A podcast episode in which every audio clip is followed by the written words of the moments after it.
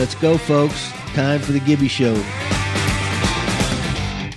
How you doing, baseball fans? And welcome to another edition of the Gibby Show, brought to you by Miller Lite, the official beer of Major League Baseball and the Gibby Show. I'm John Arezzi. Joining me, the two-time manager of the Toronto Blue Jays. He led the 2015 squad to the ALCS member of the 1986 world champion New York Mets, still a number one best-selling author on Amazon.com.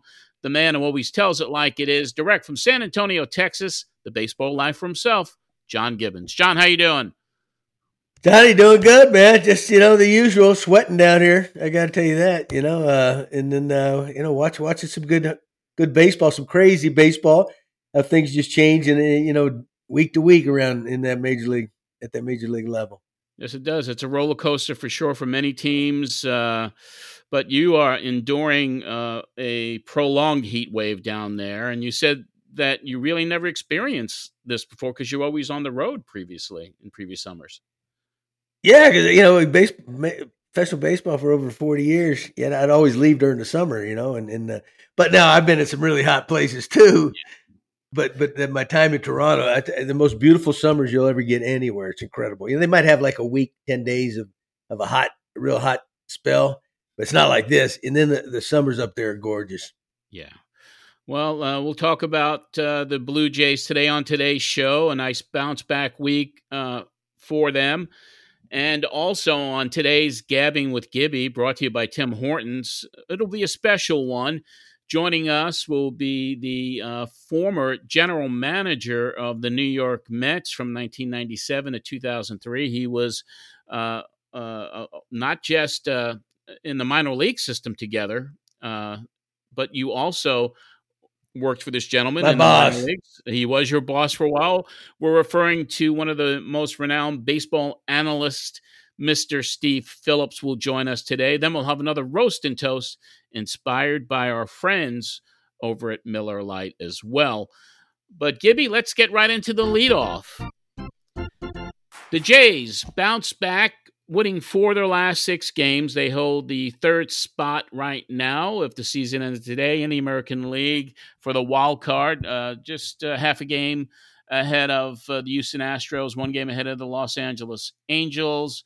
Uh, they won uh, two series in a row, two against Miami, two against Oakland, uh, scoring 23 runs against Oakland in three days. Uh, Springer hit his 55th uh, uh, career leadoff home run, now in second place there. A lot of good things. Vladdy hit a couple of home runs, his first couple at Rogers Center in 2023. Kikuchi looks more confident whatever he start. Uh, brilliant seven innings uh, this past week. Uh, what stood out for you uh, this week, Gibby? Because uh, I know you always look at it the glass half full, and this was a positive week for the Jays. Well, Johnny, you got to look at it half full, you know, because the main reason they got a good team, right? Know, it's been it's been a it's been kind of it's been an up and down ride. There's no doubt about it, and and uh, I think everybody expected well, you just they just going to run away with it and but it's never that easy.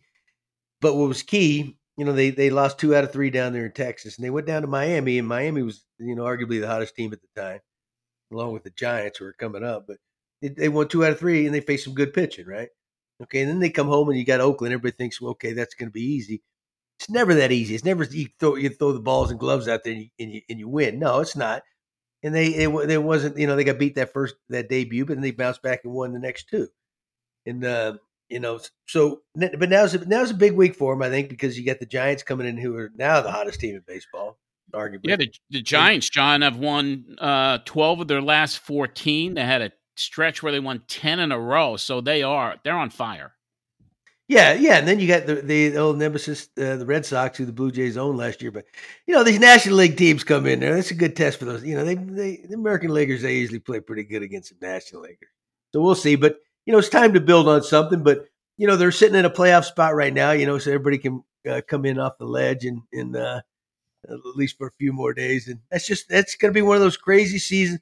What what everybody expects to, to run away with or would love to see him run away with it. Yeah, that's that's natural, but is it really, it's great for the sport. You get you know you got this competition going on. It, it keeps going to keep everybody intrigued and focused on it. And, uh, But in the end, like I always say, if you're good enough, you'll get it. If you're not, you won't. Hang with them. Hey, I'd much rather be uh, watching the Blue Jays and their exciting team, which I do watch all of their games, rather than my nemesis. I'll call them the New York Mets, who are just collapsing in a, in a way that is freaking me out. So, yeah, you know, it's hard. It's hard. It's one. Of, it's it's one of those years, you know, and and you're not gonna. The thing is about playing in New York too that that uh, you ain't gonna. Yeah, there's nowhere to hide, man. Nowhere to hide. But you know, too you know, it's it's almost like the curse of Diaz when he went down that WBC. That was it. You know, it's like it's affected everything. You know, and the guys are having some off years, and but you know that, that's what happens in baseball sometimes. It is, it is. But uh, I do want to talk about Chris Bassitt.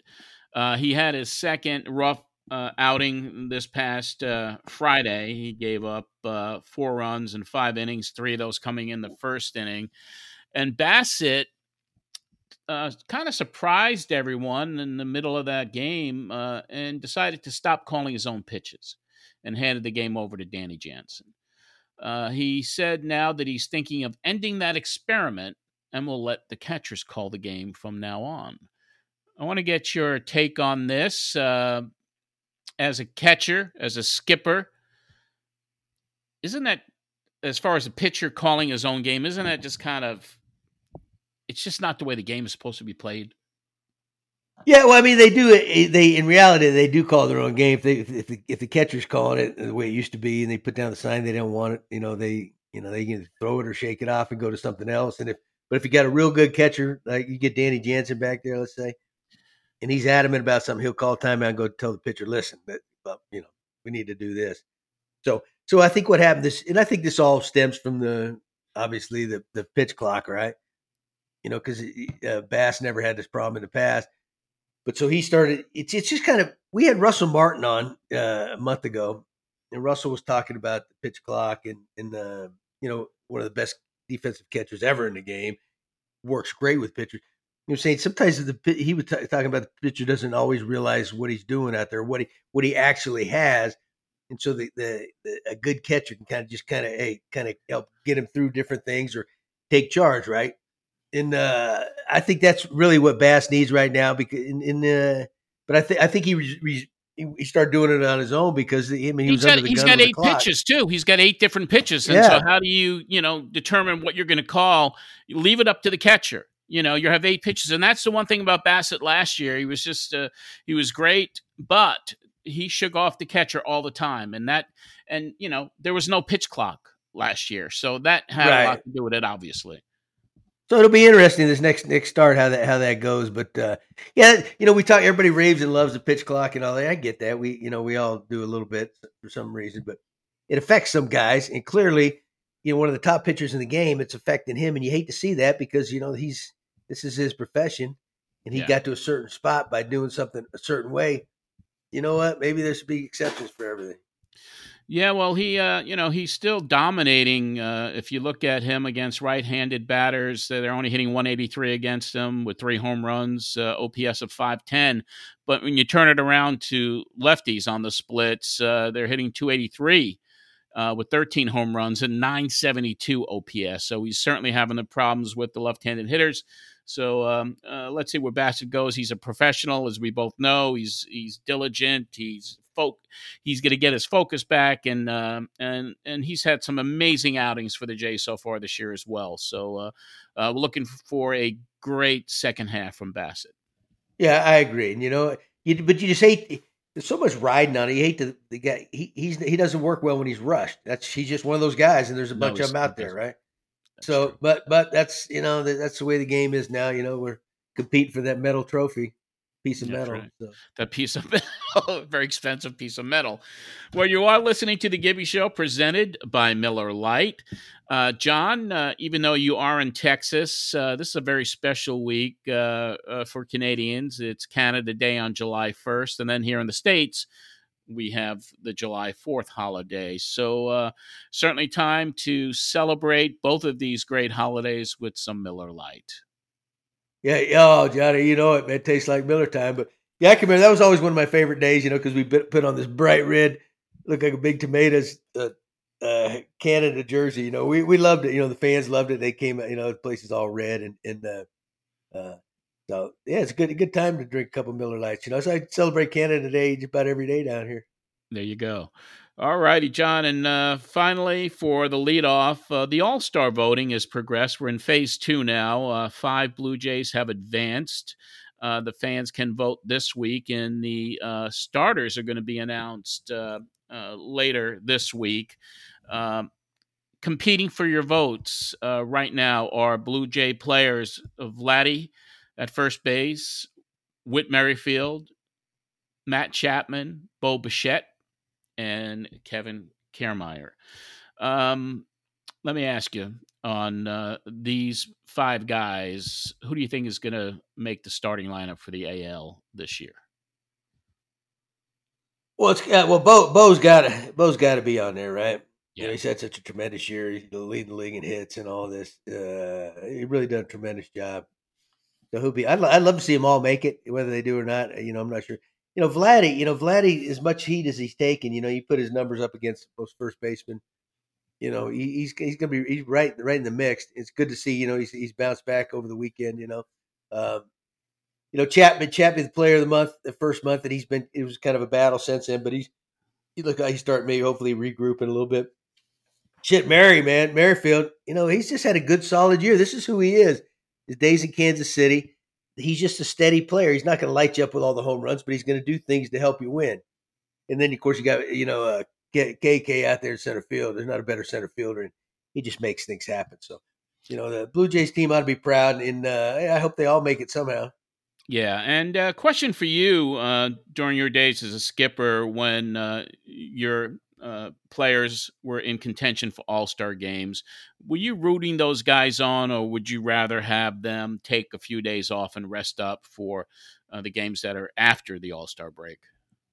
Oh shoot, I, we are we are rooting them on, you know, because it's it's a it's a nice reward, you know. The anytime because uh, very few guys get to go to the All Star game. You know, you have your certain guys that are perennial guys, you know, like we talk about Vladdy Jr., you know, and, and uh, some other guys think have already uh, also been before, but it's really an honor.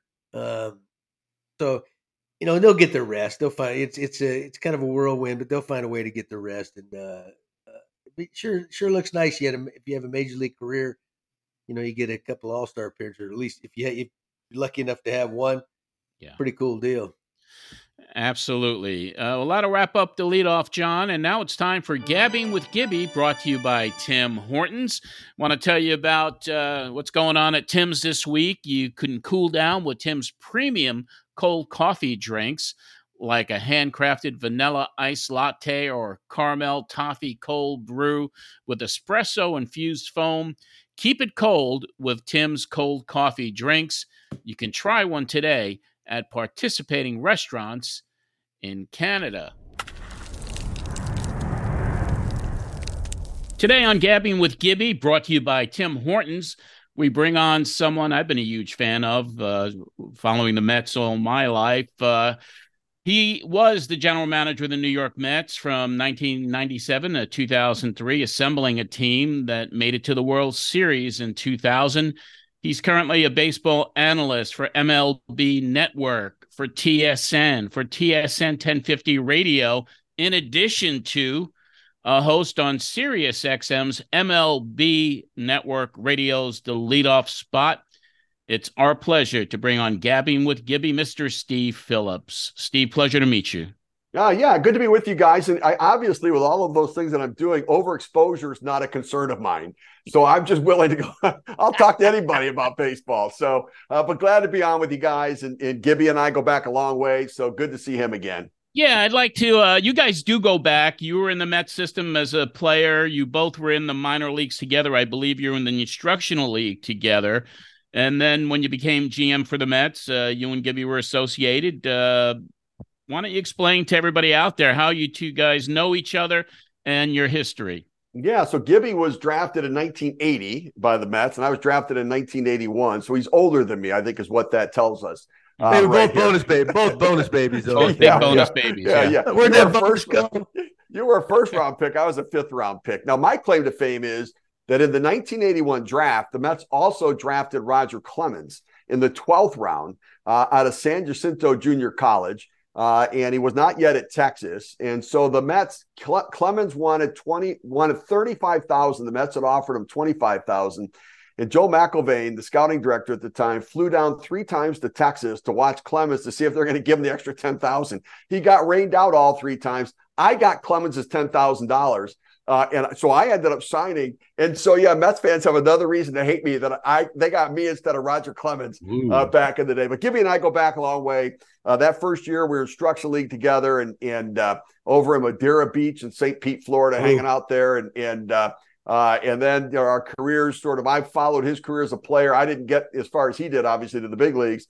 Uh, but then we worked together when I was in the front office with the Mets, and he was, uh, uh, you know, on the, the coaching staff, managing staff throughout our minor league system, and and a good buddy, and and obviously somebody I've got a lot of baseball respect for, and as a person as well. Yeah, Steve. Uh, Steve gave me my first job. Anybody know? You know, when uh, I was, I was, I could have hung around as a play, catcher in in AAA somewhere, but Steve and Gerry Hunsicker were, were, were together over there, and they called and gave me Vern Hoscheit, the longtime Rovi catch instructor so they get he gave me my first job, and I'll I really I don't know if I've ever thanked you for that, Steve. I probably more more of a, a thorn in your side than that's, but I you know I want to make sure I, I thank you for that. But you know, Steve Steve is one of the best GMs, and I, I guarantee you that that could use him now. You know, and and uh, you know New York wasn't New York wasn't a a problem for him. You know, a lot of guys go there and they wilt, you know, because of the constant pressure. Steve handled it like a pro, you know, and like you said, he got to the World Series and that's big up there, man. You know what? That the uh like our co-host here, he lives and dies, man, and that's what them New Yorkers do. And and you somehow you navigated it, dude. And I, and, uh, I tip my hat to you. I appreciate it. And by the way, Mets fans are dying right now. So I have yeah. questions. Are we going to get through the show okay? Are you going to be all right getting through the show okay right I now? I couldn't sleep. I can't sleep uh, anymore. They're killing me. I can't take it. yeah, it's been a tough run. And obviously yesterday's loss, a really tough one as well. But uh, uh, but you know, Gibby, I was proud of Gibby. You know, when he was, it's really interesting because when Gibby was managing the minor leagues, the one thing I was worried about is like I knew he could be there to support a guy, but I was worried that he'd be there to chew out a guy if he needed it. And then I watched him manage in the big leagues when he's on the mound with Ted Lilly. And I'm thinking, what was I ever worried about with this guy? Like he's and then and then umpires around the league were just like reeling from Gibby going after them. And I thought, why was I ever worried that Gibby would be able to get in somebody's face? Because man, he got in a lot of faces over the course of time. Hey, Stevie, I was politicking though, man. I was in your ear. Hey, let me let me. You need any help up there? Let me bail you out. Poor Valentine, man. uh, well, John had a good run in the, as a manager in the minor leagues. I mean, uh, very successful manager down there. Oh, for sure. And you know, look, at he's he's Gibby's got a great demeanor about him, right? And and you know, he could be there to support you, but but he's also the boss. Uh, and you know, he's respected. I honestly, you think about this, I don't know that there's anybody in the game that doesn't respect Gibby. Uh, and and you know, with that he was always up front, honest. The players played hard for him all the time. I mean, that's what you want when you hire a manager. Uh, you know, you want to, the, the players to respect and play hard for him. The other thing is, Gibby's got this easygoing demeanor about him that with the media, like I was always like when I'd be in Toronto and I'd watch with the media, like they all liked him and they and and therefore you know they accepted what he said they they interacted well and so it uh, you know it was uh, he's really good at that stuff in in ways that that just came naturally for him hmm. hey stevie it was like it's like they, they they were fascinated by this this redneck dude man it's like going to the zoo going to the zoo you know you see some like caged animal and you're going Everybody's like, wow. yeah. they, they, were always waiting for the next Gibbyism that was coming out, which was yeah. pretty cool. So they were, they they'd be waiting for the next reason to chuckle, and, and he always gave it to them. oh god. You know it's funny? Uh, Bobby Cox, the first time I met Bobby Cox, right? Uh, through Jerry Howard, and, and, I was talking to him, you know, and and, and uh, you know, was, he was wow, it was Bobby. And I said, "You got any advice for me, Bobby?" Because I was just starting out. He goes, I said, with the media. And he goes, uh, he goes, yeah. He says, you know what? Talk a lot and say nothing. I said, that's perfect. but I can do that all. That's what I do. yeah. So it's funny because I told Bobby Cox, you know, when when I was with the Mets, running the Mets, and he's he's managing the Braves. At the end of it, I said to him, I said, you know, when I was in the media, I said, if I ever had to pick you out of a police lineup, I'd have to have you turn around because I only know what you look like from behind because we chased you for six years. We never were in front of you. I have no idea what you look like at all. So yeah, oh, that's beautiful. All right, Johnny, hit him hard. What do you got there, brother? Yeah, let's go to uh, talk about the Jays first. Obviously, uh, we're uh, at the halfway point. They're still there in the wild card hunt. Uh, uh, they were kind of expected to be better at this point. Uh, so I want to get your assessment, Steve, of uh, where the Jays are currently, uh, where we stand today, and uh, what do you think they might possibly need to get some more momentum as we go into the second half of the season? Yeah, so you know, I, I mean, as it as it stands here on Monday, they are a playoff team. They'd be the third wild card team, half game up, I think, in the Angels. Um, and you know, they just haven't really had a lot of traction yet this year. It just feels like they they make some progress, they give it up. They make some progress, they give it up. They've not had that really good run of success. I think part of it is Vladdy's not quite had the sort of production uh, that that I think they wanted. That being said, like his expected numbers, if you look at analytics, the expected numbers are like 100 points better in slugging percentage than what he's done because of hard hit rate and exit velocity. And so, like, he's barreling the ball. And even his launch angle is twice this year what it was last year, yet he's not hit as many home runs. Now, he did over the hmm. weekend get his first couple home runs at the Rogers Center. He's going to go off right now. I really do believe he's locked in. He's going to start to go off. Uh, and look, that Berrios and Kikuchi have turned things around is amazing you know, the Manoah situation has been the one troubling aspect of the season so far. And so, I mean, that's the one piece of this. And I think if Manoah gets right, I think it solidifies the middle relief a little bit. The bullpens sometimes had to pitch when they didn't really want them to pitch. And so uh, I think that there's a run in them. Uh, I don't know they're catching Tampa. Uh, and I don't know they're going to catch Baltimore the way they're playing. But I do think this is a playoff team. Uh, and yeah. they're going have to fortify the bullpen, and they're going to get Ryu back at some point, but you don't know what to expect there. I don't think they need offense. I think they're going to fortify the bullpen. Maybe if they need to add some depth just to protect the starting pitching because they don't have a lot of depth. Obviously, after Manoah went down, it might be the way to go, but they just need their good players to play well. Yeah, I, I want yeah. to follow up with you on Manoah for a second. Uh, what what do you think in your assessment was it a physical thing? Was the fact that he gained a little weight? Was it more of a mental thing? Uh, would have you would you have handled that situation differently um, when it was apparent that he might ha- and he had problems right right from the start this year? Yeah, so I would have sent him down earlier uh, than they did. They got there, uh, but I think this is multi pronged, right? This is physical, where whatever he did conditioning wise he got thicker in his shoulders and his upper body. Uh, and his arm speed wasn't nearly the same. The, and so that was part of it. So I think there's some physical aspect of it. Mechanically, you know, he he rushes down the mound. And when he and, and whether he and, and so what but we don't know is what he, what is he thinking? Is he thinking, I need to throw harder, I'm getting hit, I need and so but for whatever reason, his body's rushing down the mound, his arms dragging behind. He's he's spinning his slider because he's not on top of it. His fastball's flat. And so mechanically he's got some things to work on.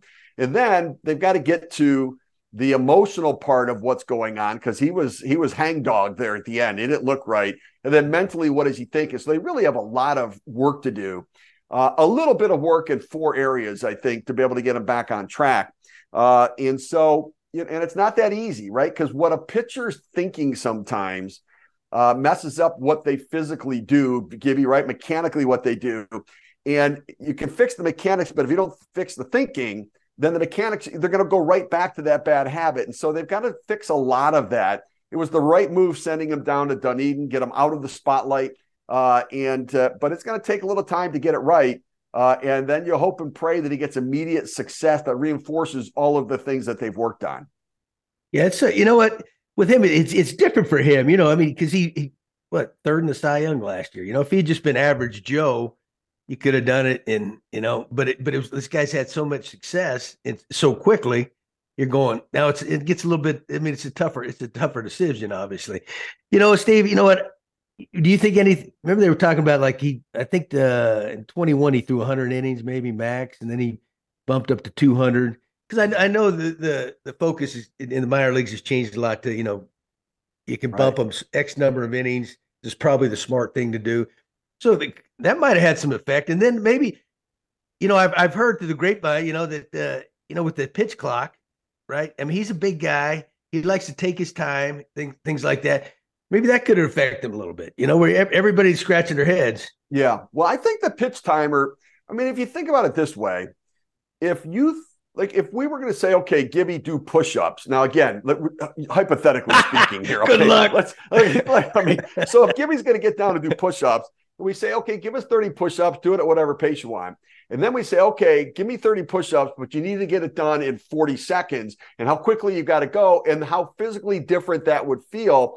That's the thing I think all pitchers are feeling yeah. right now, and it makes you wonder when you get to August and September the fatigue factor. So I do think maybe there's some part of the pitch timer that's involved there. But I mean, that at some point, everybody's going through that, and other guys are thriving. That being said, when you look at the six finalists for the Cy Young Award last year, so Verlander started the season on the injured list, and he's not been his best with the Mets. Then you look at at you know the other pitchers in the National League. Max Fried uh, is on the injured list. Julio Urias is on the injured list. That covers the National League or the American League.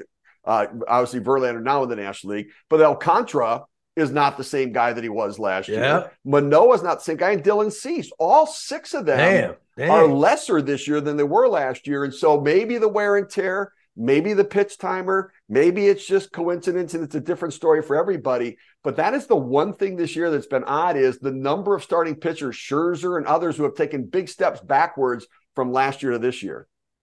Yeah. Now, do you think they'll adjust it? That did I hear something about the, the rules committee or something's going to get together sometime soon and talk about? Do you think they'll add something for the playoffs as far as time?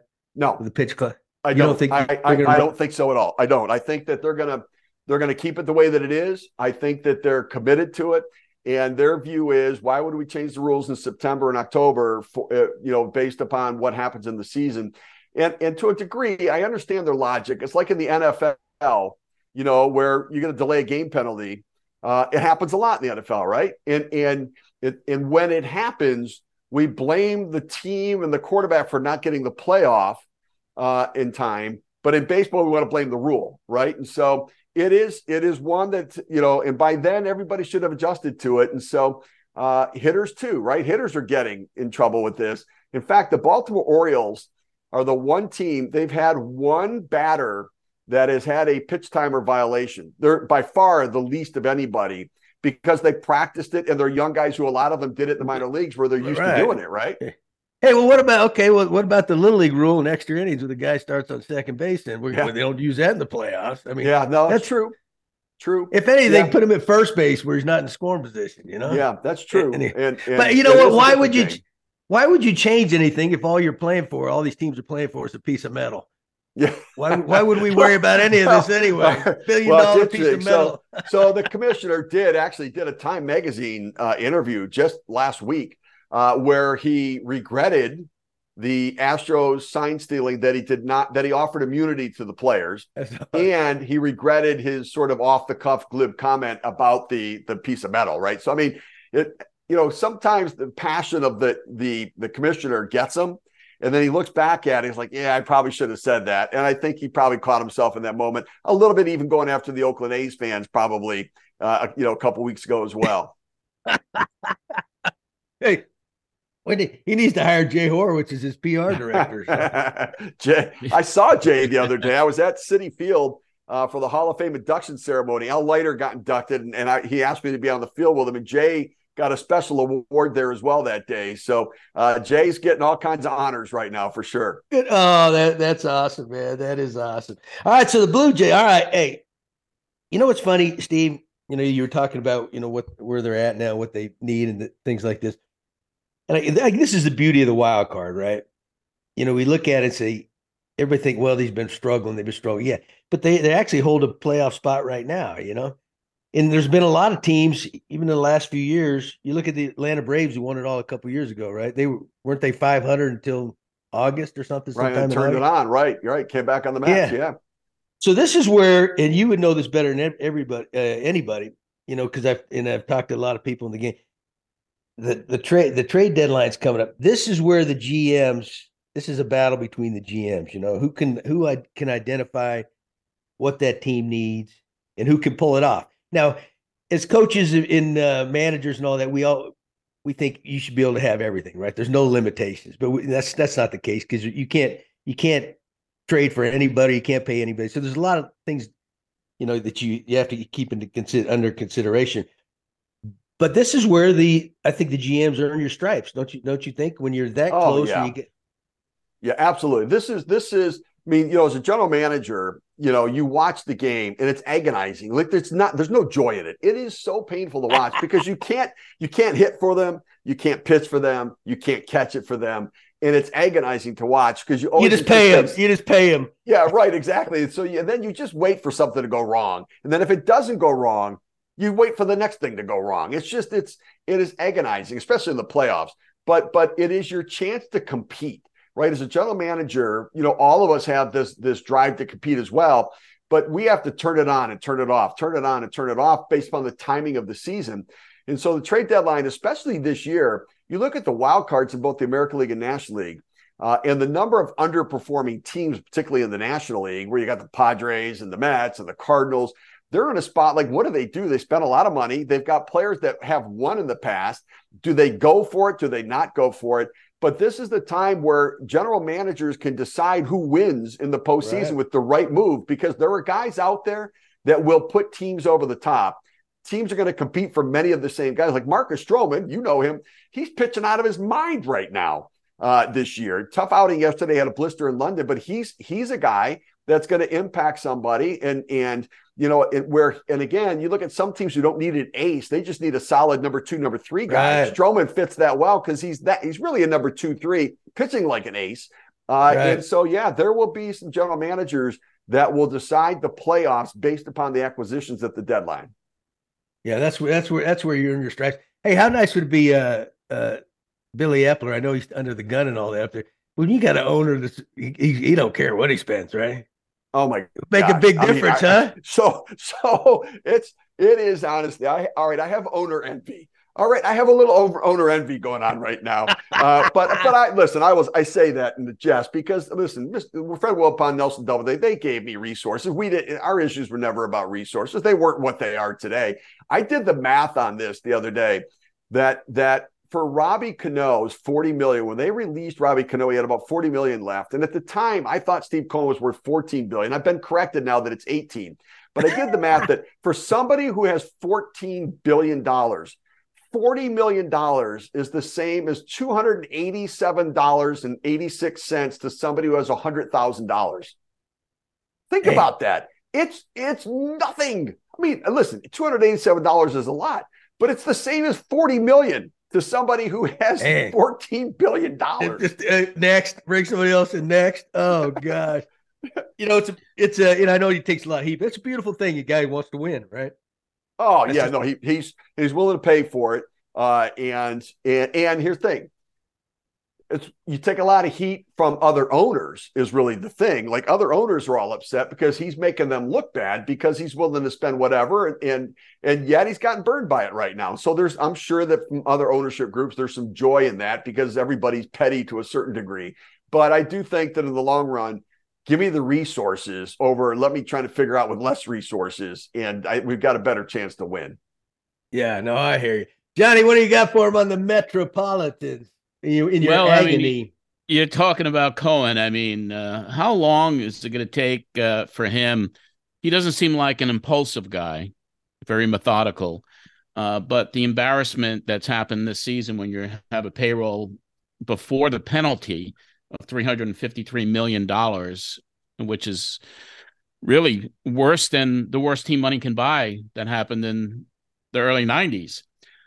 What do you think he's going to do? Do you think he's going to kind of clean house at the end of the year? Are these guys in jeopardy? Is Eppler in jeopardy? Even Buck, or is he going to stay committed to those? Uh, Yeah, I, I'd be surprised if I mean, you know, like like Buck, they, they won 101 games last year. I mean, here's the They thing: the team that's on the field now is much the same team that won 101 games last year. It is. And so this is what happens in baseball is that there are things that happen from one year to the next. You're like, how is this possible? The Cardinals are asking the same thing, right? They they were like a 94 win team last year, and they were great defensively, the best defensive team.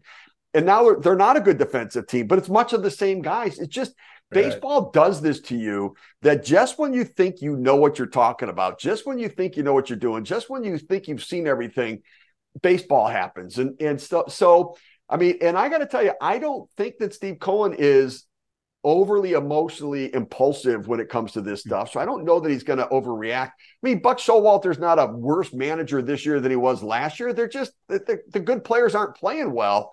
So, and I don't know that Billy Eppler's in trouble. Everybody celebrated the moves they made. Everybody, even baseball geniuses, you know, that are out there. And and you know, you go to any ESPN and Baseball Tonight, everything MLB, everybody was like, "Look at what they did. They won a roster," and now it's falling apart. So I, I don't know that he's going to let anybody go. They might bring in a president of baseball operations. So a David Stearns in Milwaukee, yeah. who's out at the end of this year in his deal there, maybe he'll come in and be part of that.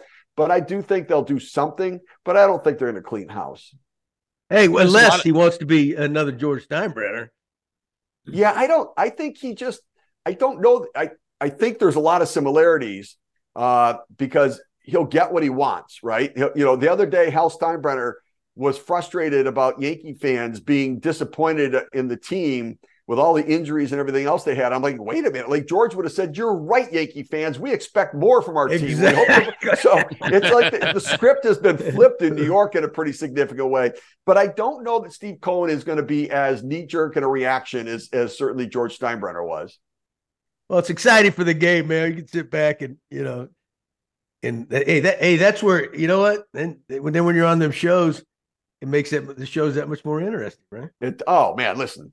I mean, look, we all want either unbelievably great performance or the train wreck. Give us one of those. And, and from a media perspective, you know, it's it works for us to be able to talk about it because it becomes interesting to see what it what happens uh, when people are at their best or at their worst. It's when everybody's sort of in between that it's like, where do we go to find things? Although we've got plenty this year with the Reds and the Rays and all these teams now that are playing some exciting baseball.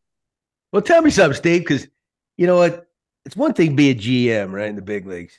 It's another thing to be one in New York City or like Boston, right?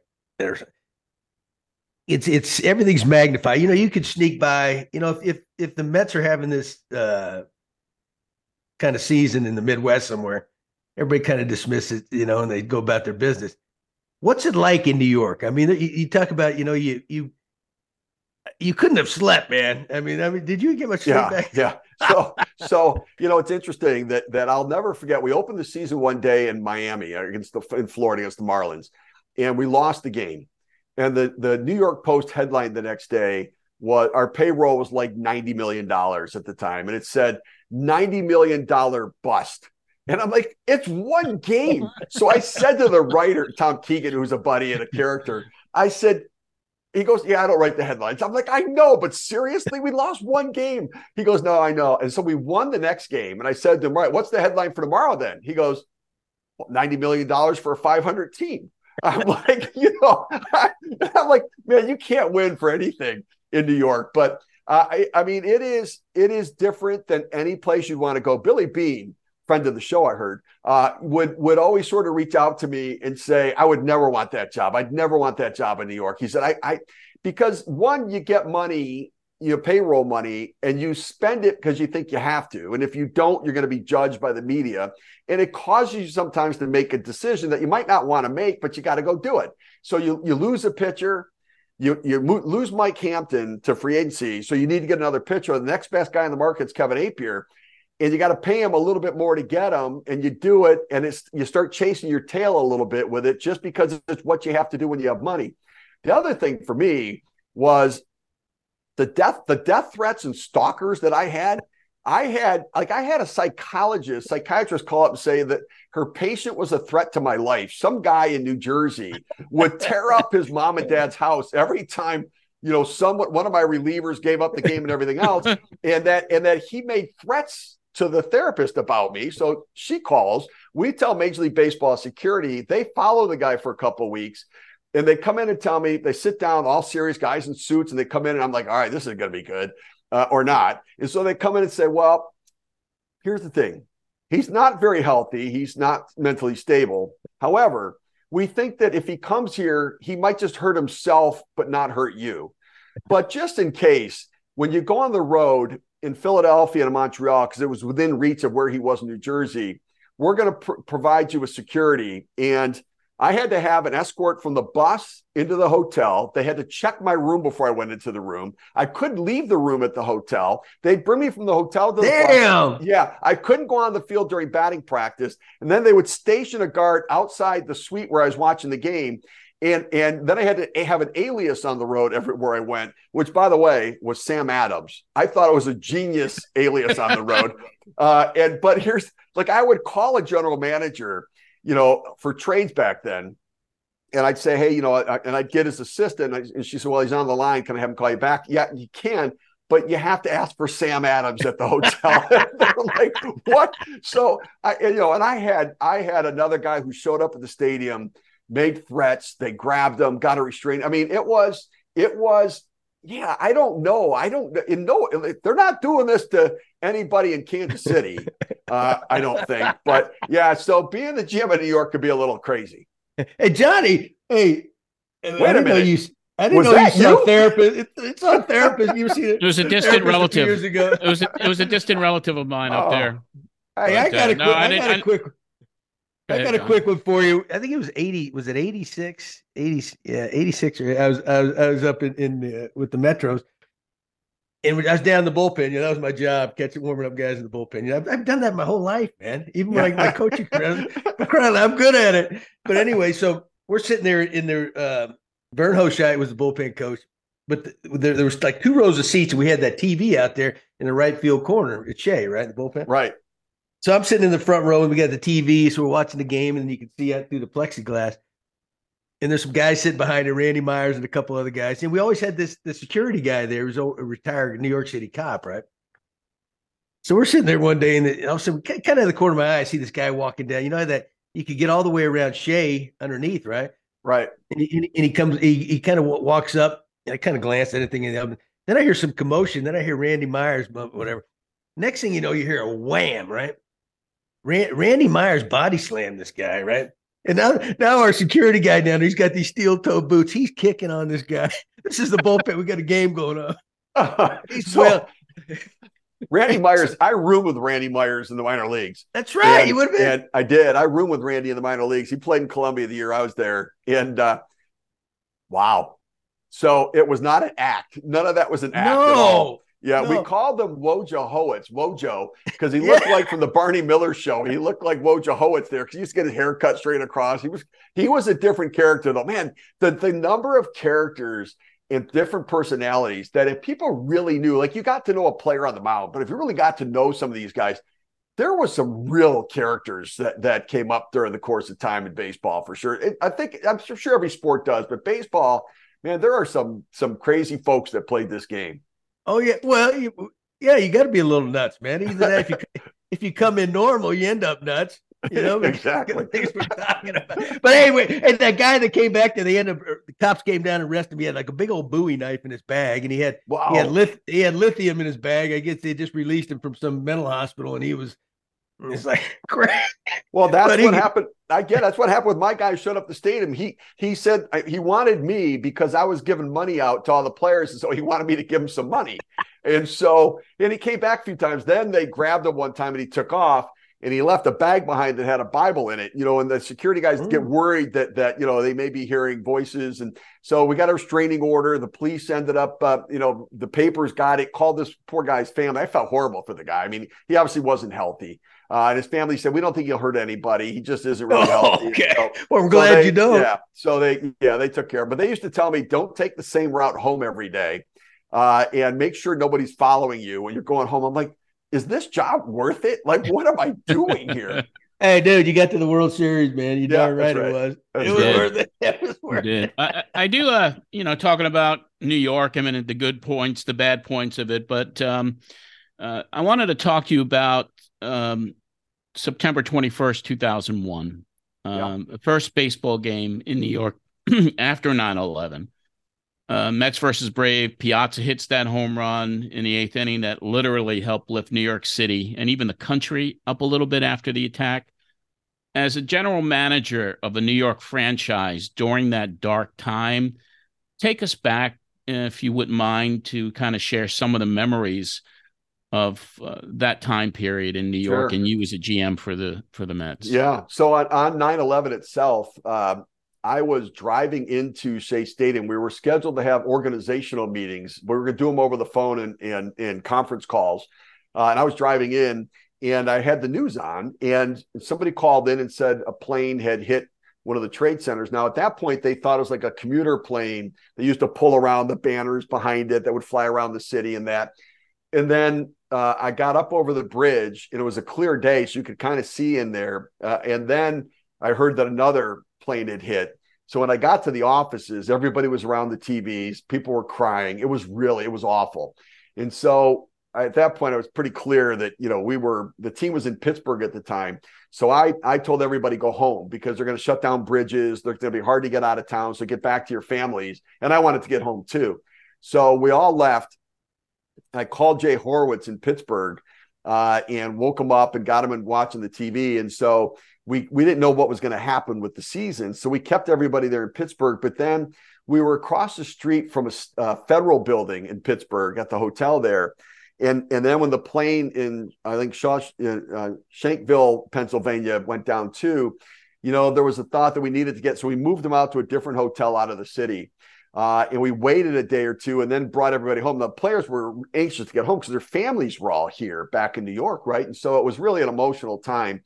Uh, and you know, when the players came in and went over the bridge, there was the the the story was that they were all looking down toward you know ground zero and you could see some of the smoke coming up and that it just was silent on the bus as they went back there and so we got everybody back to the stadium we were there in the front office ownership was there we met everybody comforted them you know told them what we're going to do and in the meantime shea stadium became a distribution point for supplies to get taken into ground zero uh, also firefighters who had come in from around the country were staying at Shea Stadium. We had set up cots down in the in the uh, concourses where they could go in, work their shift, come back, rest. We were providing food for them in the concession stands. Uh, and then in the ensuing days, we would take batting practice. The, the police firemen would come out onto the field. They take batting practice with us. I mean, we really sort of engaged the community, but it was such a scary and emotional time. And then when the thought was we're going to come back and play, uh, boy, I, I sat in meetings with the FBI, Office of Emergency Management, uh, you know, the police department, the fire department, uh, and and Port Authority. And I'm sitting in meetings and, and listening to everything it's going to be to get us through that. I'm thinking, what are we doing? Like, should we be coming back right now or not? And the day of the game, um, you know, I was having to have a meeting with our players about an evacuation plan that if something were to happen during the game, this is we don't want you going to the stands we're going to get the families out we're going to meet and, and i'm thinking what has happened like the world changed like that for everybody and so it was such an emotional time and a scary time and one that you know with with the fact that that shea stadium was right next to laguardia airport uh, you know my thought was you want to change american lifestyle hit a sporting event. Think what that does to all of us right? And and, and you know for our leisure time and our enjoyment and the fear that could come with that.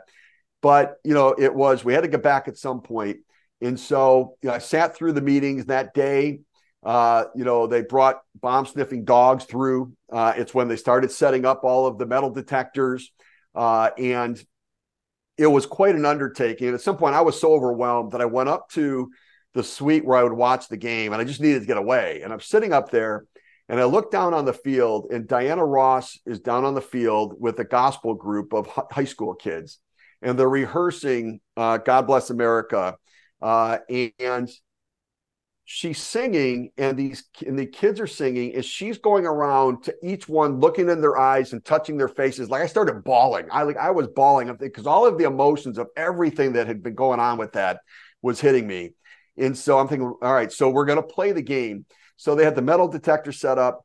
And so, you know, the national anthem was was gave you goosebumps. The chanting of USA gave you goosebumps. The players wearing the the hats honoring and representing the you know the first responders in New York City was so appropriate. We're playing the Atlanta Braves, who you know were our nemesis forever. And yet, you know, the Braves, you know, everybody liked New York at that point. It was such a change. Everywhere we went, we got booed, and it was, but everybody was cheering for us. And even the Braves were like so supportive. And Bobby Cox and Bobby Valentine hugging each other. I never in my wildest dreams would have thought I'd see that, right?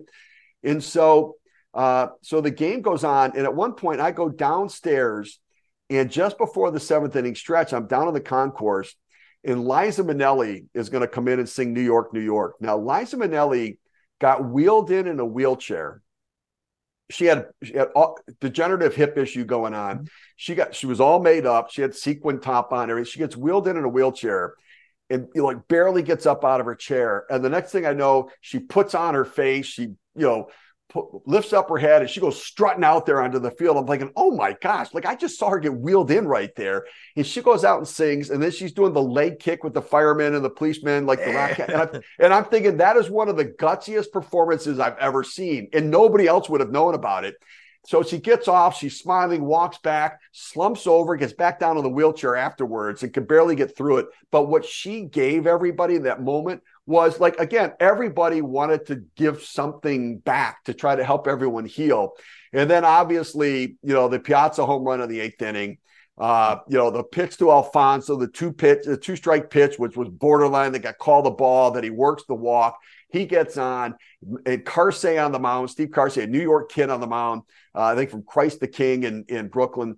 Uh, and and then Piazza hits the home run. And I remember leaping up and just we were all of us were in the booth, my assistants and I were all crying because like this is what if if if there was a storybook ending, if there was if the baseball gods that we talk about a lot in you know in, in somewhat jest, but th- if they were going to touch this game, that was the outcome that it should have been was Piazza hitting that home run. And the Braves seemed okay with it. It was just, it was, it was such a day of healing and and celebration and victory really for what New York needed in that moment. I mean, honestly, it could not have been scripted any better than than being wow. and being part of that and, and being a part of the Mets organization was such an honor to be able to to know everything that went on behind the scenes and how the people in the Mets organization and then what New York City did to rally around everything taking place at that time. It was it was really I'll never forget the emotions of all of that. Wow.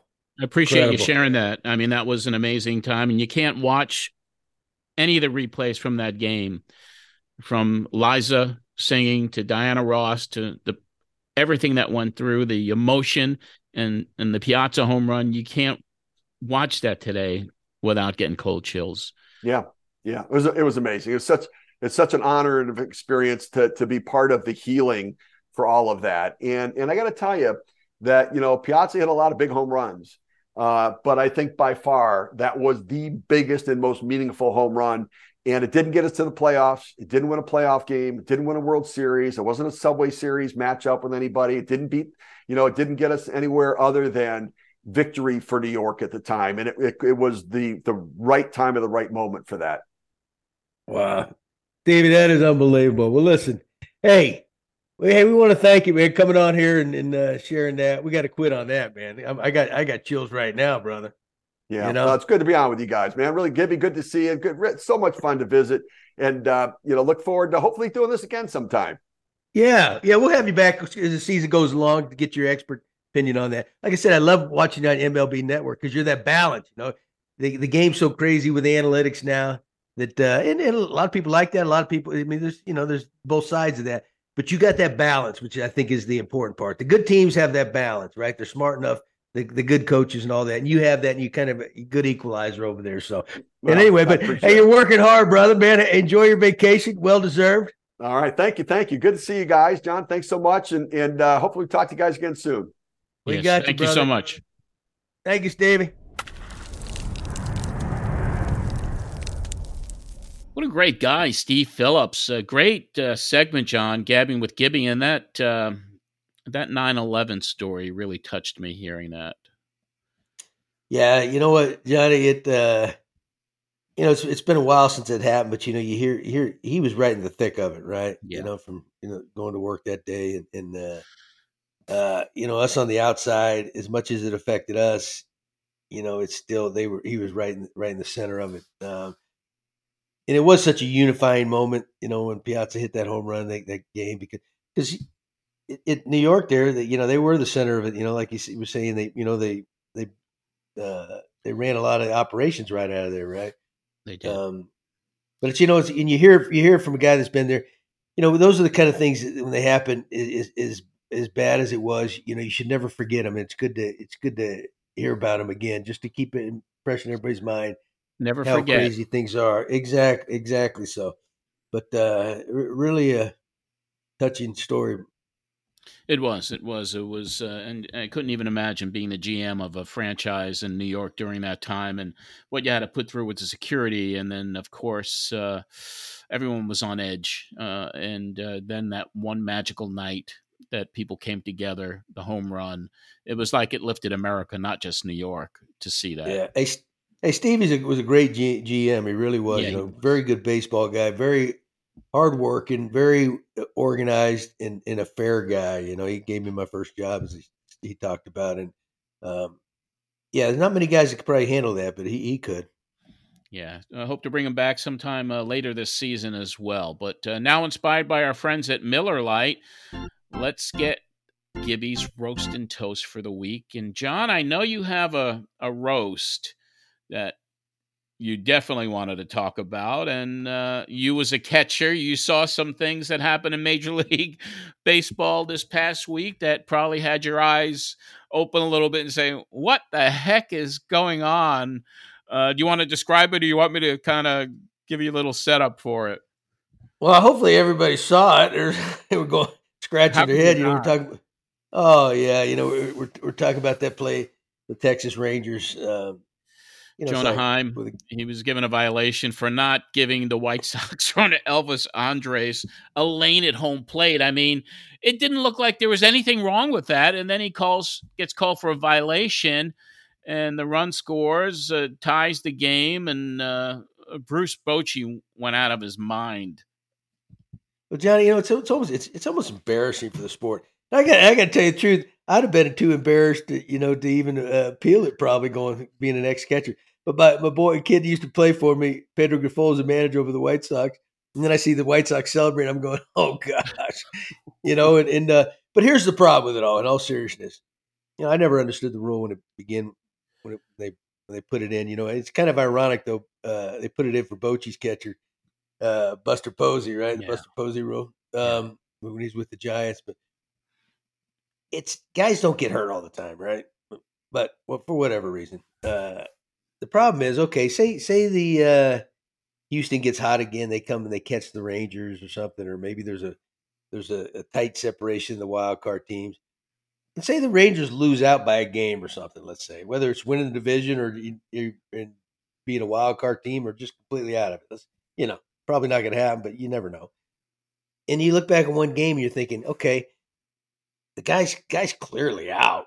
You know, the game, you know, and, and, uh, but then it's such a vague rule, and you send it up to New York and it becomes an interpretation. Well, did he give him room to slide? Come on, really? I mean, are we that bad? You know, it's like I don't, I don't. yeah, know, uh Bochy, Bochy said it best. You know, uh, after the game, one of the worst calls I've ever seen. How can you block the plate from behind the plate? Yeah, but I, I, would like to know how come I don't. They, why don't they tell us the umpires, the crew that was up there in New York, made that decision? Because yeah. I'm surely one guy didn't sign off. There had to be a couple of them going, "Yeah, we agree," you know what, what have you. They Unless shall some umpires up there. Yeah, they shall maybe they don't like Bochy. anonymous. They're anonymous yeah. up there in New York who make these calls that sometimes are just outrageous, and you have to say that this call was certainly uh, qualifying as outrageous. But uh, we got to talk about something good, a toast of the week, and got to give it this week to the Cincinnati Reds rookie shortstop, Elly De La Cruz. De La Cruz made his debut less than two weeks ago and has sparked the Reds to an amazing run. The rookie already has three home runs, 10 RBIs, eight stolen bases, has an OPS of 989, and he hit for the cycle already, which was the first cycle from a Reds player since 1989. He became the youngest player in 51 years to hit for the cycle at just 21 years of age, the last being Cesar Cedeno in 1972. Ooh. Yeah, the Reds won nine of 11 since De La Cruz was brought up. They now lead the NL Central. All this with a team payroll that ranks 26th in the big leagues at only $83 million. So, toast of the week, got to go to De La Cruz and the Reds. Yeah, yeah, Johnny. You know what? Yeah, what? You know, you just look at a kid and you think, "Dang, this guy, this guy can do it all." You know, he, he, he kind of reminds me. I saw some things I thought that looked like a young Darryl Strawberry. I was bit, just about know? to say that he, he reminded me of know? a young Darryl Strawberry. L- long and lean, you know, and yep. can can do could really do about anything. And but there's no doubt, um, you know, the Reds. What what a great story, right? You know, early on, everybody's you know they're just kind of there. You know, they're even there's even talk about managers on the hot seat, you know, David Bell and all that. And now here's a kid comes along that sparks you. I mean, they were playing good, and then they brought him up, and then they, of course they now they got Joey Votto back, and he's yes uh, to a great. You know, they're legit, and it's but this is how the game works. We talk about with the Blue Jays on the roller coaster, whatever. It was a little over a month ago. We are talking about the, like the Pittsburgh Pirates were like the you know the talk of the town, doing everything right, blah blah blah. Now they're a couple games out of the cellar yeah, you know, they fell off a cliff. That's how. Th- yeah, that's you know, you never know how what's going to happen in this game, and in in uh, that's kind of the beauty of it, and that's what's so good about these wild card spots because you know nobody's really out of it, you know, till the end a lot of times. So yeah, but but good, but, but good for him. Good for the Cincinnati Reds franchise. You know, one of my favorite teams all time because yeah, you know Johnny Bench was their catcher oh, yeah. in the Big Red Machine, and, the and Red uh, Machine they deserve awesome. that, man. It's, it's, too good of a baseball city and a historic franchise to you know to, to not be good. Yeah, we're very happy for the Cincinnati franchise and the city of Cincinnati. Great town, and uh, I've been to several games there at that ballpark, and it's just it's a great atmosphere. Uh, but uh, toasting the Cincinnati Reds, uh, inspired by our friends at Miller Lite. Well, that about wrap up this edition of the Gibby Show. Don't forget to order a copy of Gibby's book, Gibby Tales of a Baseball Lifer written by Gibby and Greg Oliver. And don't forget to check uh, Gibby out on all of his social media platforms and subscribe to our YouTube channel for The Gibby Show. That is on YouTube. And you can see all the episodes there and clips and highlights. So uh, I invite you to go to the YouTube channel because it really is uh, great to be able to look back at all the shows. For John Gibbons, this is John Arezzi. We'll talk more baseball with you next week right here on The Gibby Show. Uh, have a great Canada Day. Uh, everyone up in Canada, have a great week, everyone, all the baseball fans, and go Blue Jays. The Big Red.